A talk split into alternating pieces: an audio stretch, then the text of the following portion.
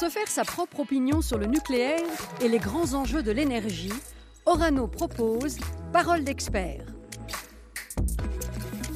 Bonjour et bienvenue dans ce nouveau podcast consacré à la taxonomie européenne. Autrement dit, euh, on reviendra bien sûr sur cette définition, la classification des activités économiques ayant un impact favorable sur l'environnement. Classification dans laquelle apparaît désormais la filière nucléaire, puisqu'en effet la Commission européenne a voté la création d'un label reconnaissant sous certaines conditions sa contribution à la lutte contre le réchauffement climatique, ce qui n'était pas acquis d'avance. Et c'est ce dont nous allons parler. Mais d'abord les présentations. Bonjour Hugues Interlang. Bonjour. Vous êtes directeur des affaires publiques européennes chez Orano. Vous êtes donc euh, basé à Bruxelles. En quoi consiste votre fonction précisément? Je suis basé à Bruxelles, effectivement, et ma fonction consiste à, nouer des liens avec les institutions européennes, c'est-à-dire la Commission européenne, le Parlement européen et les États membres sous le Conseil, et les différents acteurs de l'écosystème pour faire connaître les activités d'Orano mmh. et tous les enjeux du cycle du combustible afin de mieux maîtriser cet environnement euh, réglementaire. Certains appelleraient ça du lobbying. On peut appeler ça du lobbying, effectivement. En tout cas, c'est beaucoup de, contacts au niveau européen. Et puis aussi, il y a une deuxième mission, c'est la recherche de financement européen euh, pour euh, tous les projets de recherche et de développement du groupe. Donc, c'est vraiment apporter, en tout cas, une expertise. Bonjour à vous, Jessica Johnson. Bonjour. Vous êtes directrice de la communication au sein de l'association européenne Nucléaire Europe, association elle aussi euh, basée à Bruxelles, euh, qui joue le rôle du, porte-voix en quelque sorte de la filière nucléaire. Oui, effectivement, euh, nous, on est là pour vraiment représenter le secteur nucléaire à niveau européen. Nous avions actuellement 15 membres qui sont des associations nationales du nucléaire, comme par exemple la GIFEN en France, et aussi 6 sociétés sont membres chez nous. Euh, ça représente environ 3000 euh, euh, entreprises et on, soutient aux alentours de 1 million d'emplois. Actuellement en Europe, il y a aux alentours de 130 réacteurs et le nucléaire produit à peu près un quart de l'électricité et presque la moitié de l'électricité décarbonée. En Europe. La moitié de l'électricité décarbonée, c'est ce qui explique évidemment le sujet d'aujourd'hui. Parole d'expert, des entretiens animés par Yves Decamp. Alors revenons, revenons donc d'abord sur cette taxonomie européenne, un, mot qui ne parle peut-être pas à, tous nos auditeurs, Hugues Interlang. Oui, alors faut peut-être reprendre euh, à l'origine, c'est-à-dire qu'au niveau européen, on a des objectifs climatiques euh, qui sont ambitieux et qui ont encore récemment euh, été renforcés. Il y a trois objectifs à atteindre d'ici 2030 par rapport au niveau de, 1990.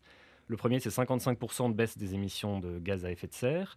Le deuxième, 32% de part d'énergie renouvelable. Et le troisième, c'est 32,5% d'amélioration de l'efficacité énergétique. Et pour 2050, on doit parvenir à la neutralité carbone. Donc ces objectifs sont, sont très ambitieux et il faut que l'Union européenne euh, arrive à mobiliser tous les capitaux pour les orienter vers euh, les technologies les plus respectueuses de, l'environnement. Et donc c'est pour ça mmh. que la Commission européenne a mis en place, avec l'accord du Parlement et des États membres, euh, la taxonomie européenne. Et donc la taxonomie, c'est un système de classification des activités économiques considérées comme durables. Euh, c'est donc en fait une grille de lecture mmh. pour, euh, pour tous les investisseurs et pour nous, entreprises d'ailleurs. Euh, il y a beaucoup d'obligations qui en découlent pour communiquer chaque année sur la manière dont on remplit les objectifs parce environnementaux. parce qu'ils ne sont pas assez grands, les investisseurs, pour déterminer qu'une activité est plus ou moins bonne pour le climat Je crois qu'ils sont surtout attirés par une, activité qui est soutenue au niveau européen. Or, si ces activités sont pointées du doigt comme durables, ils auront peut-être plus de facilité à se diriger vers elles. Jessica Johnson, concrètement, euh, euh, ça va se traduire comment pour les, pour les investisseurs, cette nouvelle taxonomie européenne? En fait, le but de la taxonomie, le but de la Commission, c'est d'encourager l'investissement dans les secteurs et les technologies que l'Union européenne considère comme durables. Donc, celui qui vont nous amener là où on veut y être en 2050. Euh, au départ, c'était présenté comme quelque chose de, non obligatoire, non de volontaire, on va dire comme ça. Mais vu qu'à fur et à mesure, il a été lié à des autres euh, législations européennes et aussi euh, au fonds, au accès aux fonds européens, entre guillemets, il est devenu obligatoire. Euh, vu ce développement, euh, pour nous, il était clair que le nucléaire devait être hmm. dans la taxonomie et considéré comme durable, parce qu'évidemment, ça allait donner une certitude aux investisseurs de dire si vous investissez dans des sociétés euh, nucléaires, bah, vous avez une garantie que ça va être considéré comme euh, un investissement durable. Oui, mais donc ça se traduit comment C'est des taux plus intéressants? C'est un soutien des institutions? Comment ça, comment ça se traduit?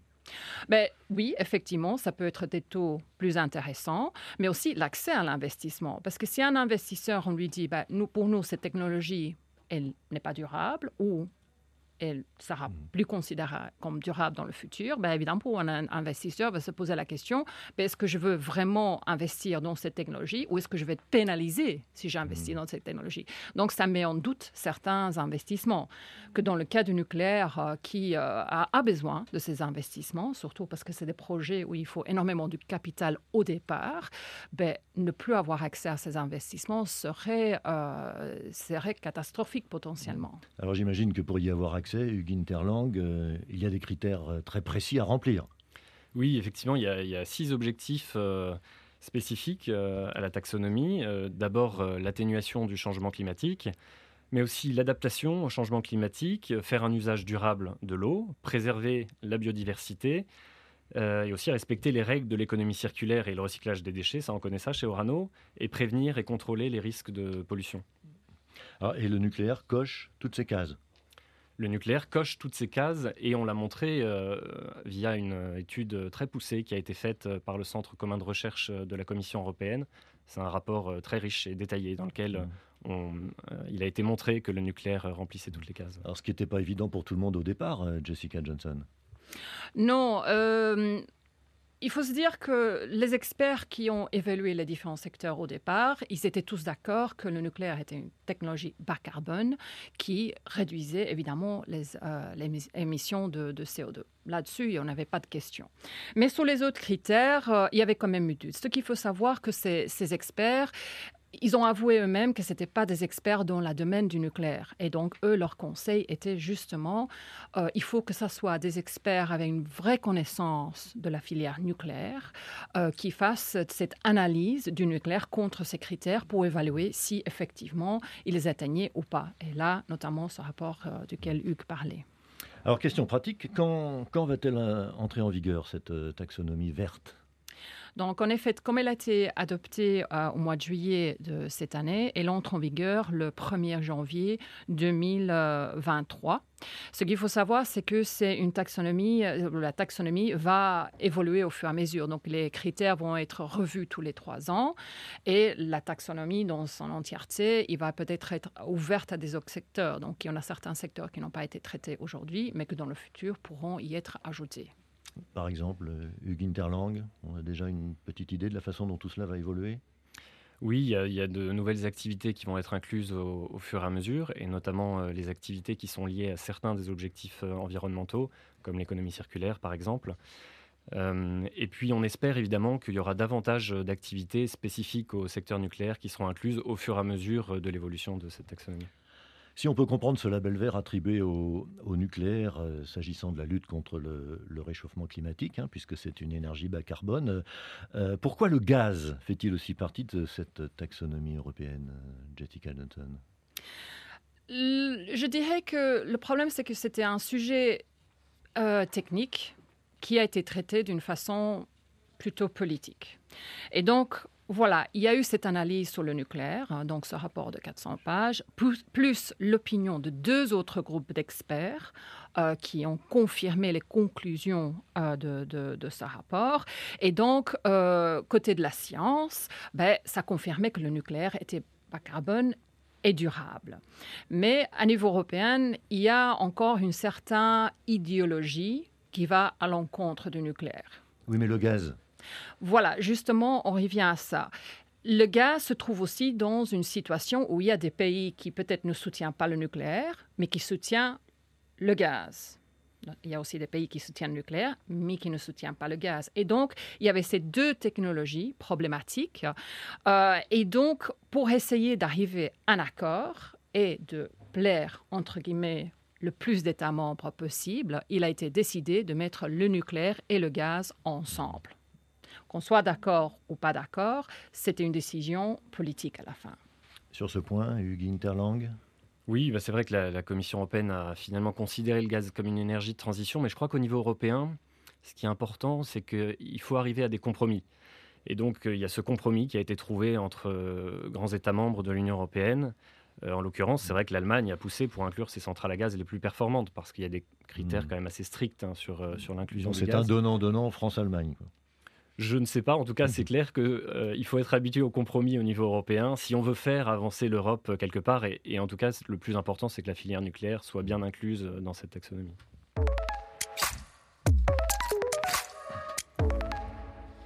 Alors la filière nucléaire a donc obtenu son, label vert, c'est important, dites-vous, mais pourquoi? Quel en sera l'impact de cette taxonomie à l'échelle européenne, Jessica Johnson? Bah, évidemment, c'était une, bonne nouvelle pour nous, hein, mais euh, ce qu'il faut tenir compte, c'est qu'il euh, y a des critères qui s'appliquent aux centrales nucléaires qui vont pas être si faciles à, atteindre. Donc, il ne faut pas considérer ça comme un, chèque en blanc. Euh, d'abord parce que pour être éligibles, les nouvelles centrales vont devoir recevoir leur permis de construire avant 2045. Et pour le prolongement des réacteurs déjà en place, eux, ils ont besoin d'avoir reçu leur permis avant 2040. Il existe aussi des critères sur la gestion à long terme des déchets hautement radioactifs, euh, ainsi de l'utilisation de combustibles soi-disant tolérants aux accidents. Un premier impact, donc, c'est l'obligation d'anticiper la gestion des déchets, qu'on faisait déjà en, France, Hugues Interlang.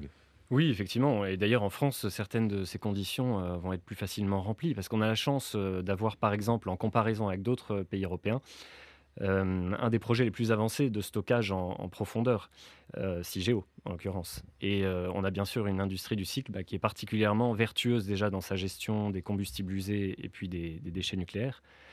Euh, donc euh, oui, le fait d'avoir ce label vert, ça aura un impact en tout cas pour tous ces futurs projets européens. Euh, l'industrie française mais européenne est plutôt bien positionnée et on espère en tout cas que plus tard aussi ça nous fera bénéficier de davantage de fonds européens. Alors comment se porte-t-elle cette filière nucléaire en, Europe si on devait dresser un panorama des pays européens par rapport au nucléaire, Jessica Johnson? Donc, euh, on va commencer par la France. Euh, le président Emmanuel Macron, euh, il a déjà annoncé un programme de construction de six réacteurs type EPR2, suivi de huit réacteurs additionnels. il y a aussi le prolongement du parc existant, évidemment conditionné à l'accord de l'autorité de sûreté nucléaire. Euh, pour le reste de l'Europe, euh, nous voyons des, pays qui sont déjà en train de se préparer pour la construction de nouveaux réacteurs, notamment euh, en République tchèque, en Roumanie. Donc, ils sont déjà en train de, de demander aux différents fournisseurs de faire des propositions pour qu'ils puissent choisir la technologie qui veulent utiliser. Euh, mais nous voyons aussi euh, de plus en plus d'États membres qui, avant, avaient décidé de seulement prolonger leur parc existant, ou maintenant ils, disent bah, peut-être on devrait reconsidérer le nucléaire et, construire des nouveaux réacteurs. Et là, on a l'exemple notamment des, Pays-Bas. Il y a des États membres qui n'ont pas encore du nucléaire, euh, mais qui réfléchissent sérieusement. La Pologne, euh, c'est un exemple clair de, cela. Euh, et puis, nous avions plusieurs États membres où, normalement, ils devaient euh, arrêter leur, tous leurs centrales nucléaires, l'Allemagne, la Belgique. Et ces décisions politiques sont actuellement en train d'être remises en question.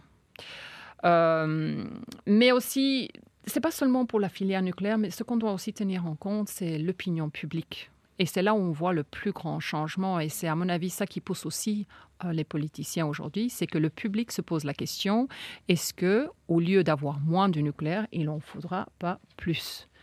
Et euh, c'est là où on voit un gros changement dans beaucoup de, de, États membres, au point où on voit des pays comme la Grèce qui a euh, été jusqu'à il y a un an vraiment anti-nucléaire, donc pas de nucléaire dans son pays et pas de nucléaire dans des autres pays européens, mais qui euh, aujourd'hui sont en discussion avec la Bulgarie pour potentiellement investir dans une euh, centrale en Bulgarie et recevoir l'électricité de retour. Donc on voit un gros changement là. Un mot pour compléter le, tableau, Hugues Interlang Je crois que Jessica l'a bien expliqué. Il y a, une nouvelle, euh, un nouvel intérêt pour le nucléaire au niveau européen et la Commission européenne, en tout cas, l'a bien compris ou le comprend de mieux en mieux. Euh, c'est d'ailleurs pour ça qu'elle lance une étude sur euh, la filière nucléaire en Europe et en quoi euh, cette filière peut répondre aux objectifs européens de décarbonation. Et donc ça, c'est une bonne chose que l'Union européenne s'en préoccupe sérieusement. Alors depuis l'adoption de cette euh, nouvelle taxonomie euh, européenne, c'était en, juillet 2022, euh, s'est intensifiée en Europe une, crise énergétique telle qu'on n'en avait pas connue depuis longtemps, depuis le, premier choc pétrolier peut-être dans les années 70. quelles en sont les conséquences pour la politique énergétique européenne? Les enjeux climatiques par exemple, ne seront-ils pas mis à mal, Hugues Interlang? C'est vrai que cette crise nous a fait prendre conscience du besoin euh, d'autonomie stratégique euh, européenne et du besoin de mieux se coordonner aussi euh, entre Européens sur le plan énergétique. Historiquement, la sécurité d'approvisionnement fait bien partie des objectifs des, traités européens et du traité Euratom notamment, mais il avait progressivement un peu perdu de sa superbe, si je puis dire, face aux enjeux climatiques. Et donc il revient sur le devant de la scène avec cette crise énergétique. Mais pour autant, les objectifs climatiques sont heureusement euh, pas passés à la trappe et, mmh. euh, ils doivent plus, plus que jamais être euh, respectés, à mon avis. mais c'est vrai que le nucléaire a l'avantage de répondre à tous ces enjeux et donc on, pourra bénéficier à l'avenir d'un mix complémentaire avec toutes les sources d'énergie bas carbone. Et c'est au niveau européen qu'on trouve les solutions, Jessica Johnson? Oui, euh, nous essayons le plus possible d'être toujours en dialogue avec la Commission européenne, avec les autres institutions européennes et les différents stakeholders qui se trouvent euh, à, Bruxelles pour vraiment avoir une, conversation sur quelles, euh, quelles, sont les problématiques actuelles auxquelles on est confronté, quelles sont les solutions qu'on peut apporter et comment est-ce qu'on peut éventuellement travailler tous ensemble.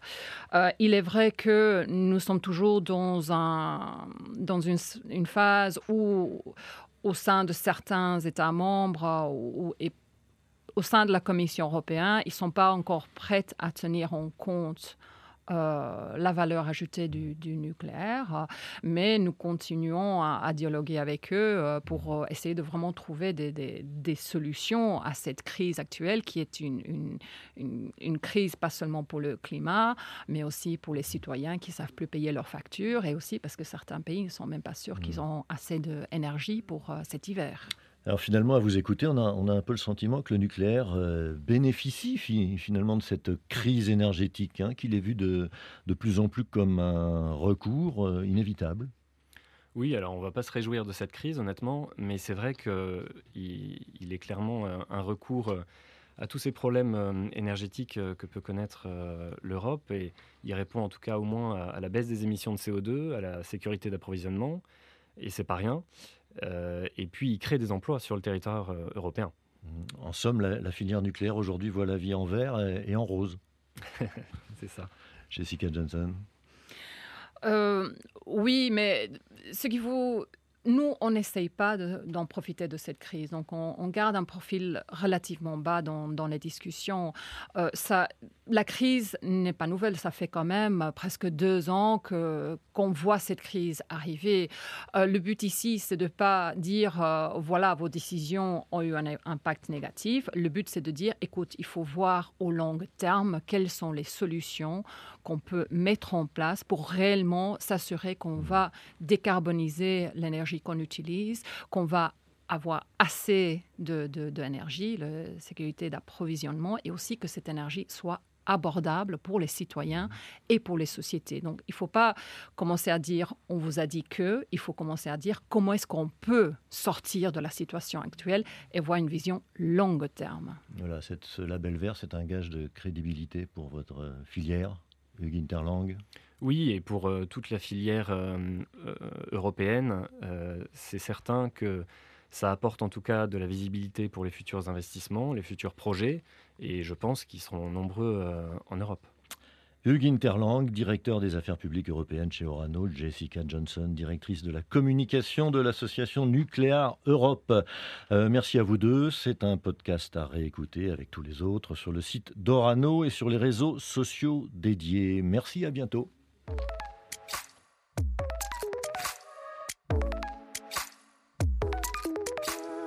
Parole d'expert, c'est une collection d'entretiens en podcast. Orano partage son expertise de l'énergie nucléaire.